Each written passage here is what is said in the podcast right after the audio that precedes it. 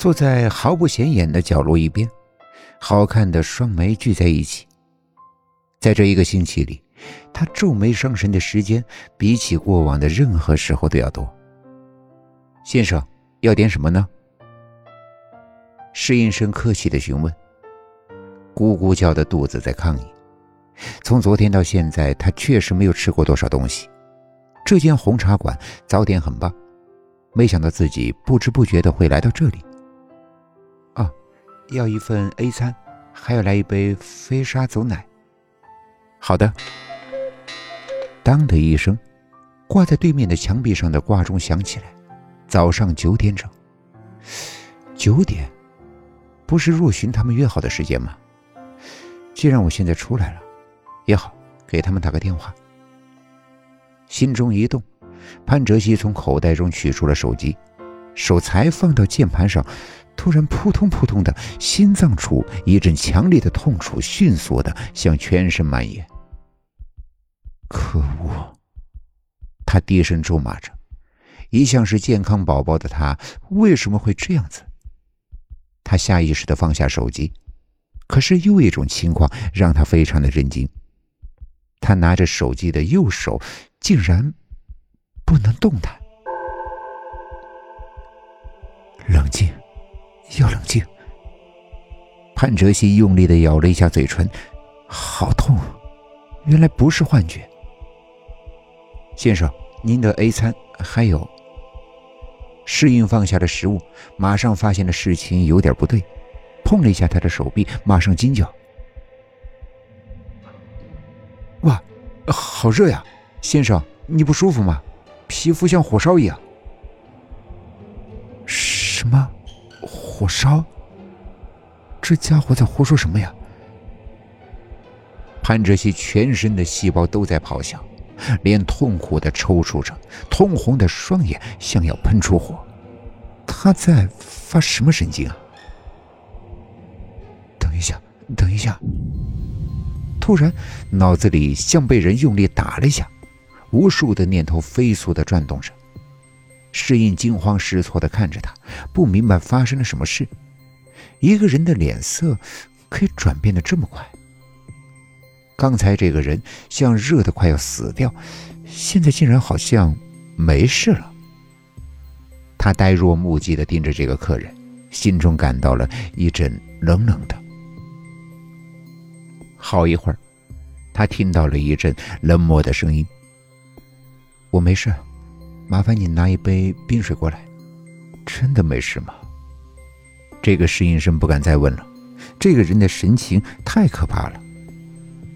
潘哲熙低着头，努力的平复自己的情绪，脑筋渐渐的变得清晰，将左手托在右手放在嘴边，用力的咬下去。果然，一阵疼痛，右手恢复了知觉。哼，果然是这样。他冷哼，面无表情的看着手机。刚才的慌乱中，他记得按下了一个数字。他瞄了一眼，闭上了双眼。现在已经很清楚了，刚才身体不寻常的状况不是偶然，而是必然的。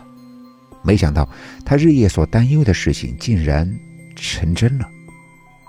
从星期一到星期五，直到现在，在黑暗中的死亡之神从来就没有打算放过他。今天，他的挑衅要达到目的了。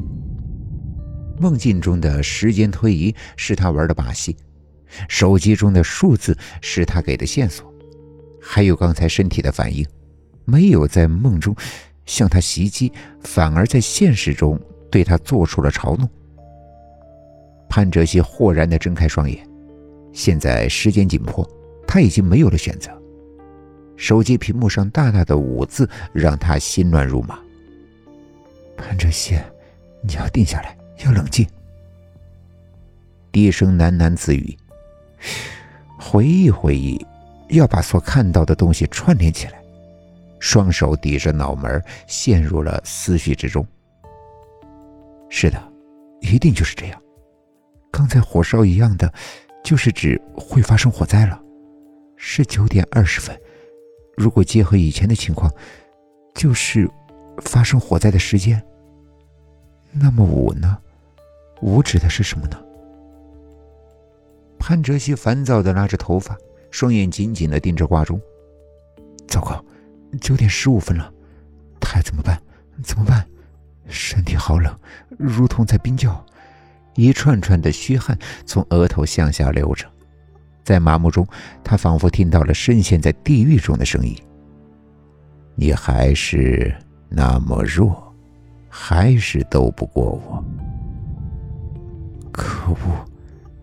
潘哲熙深吸了一口气，伸手擦了一下淌汗的脸颊，仰头把冰水倒入了口中，身体打了个颤，头脑再次清晰。这一次，他无论如何都要赢。对了，突然灵光一闪，地址，这一定是是发生火灾的地点。要想想，是哪儿呀？老师，你竟然可以搞到一二三四五五张票啊！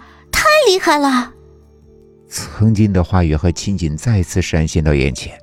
潘哲熙只觉得眼前一黑，几乎要晕倒，苍白的脸上流露出无法置信的神情。难道是？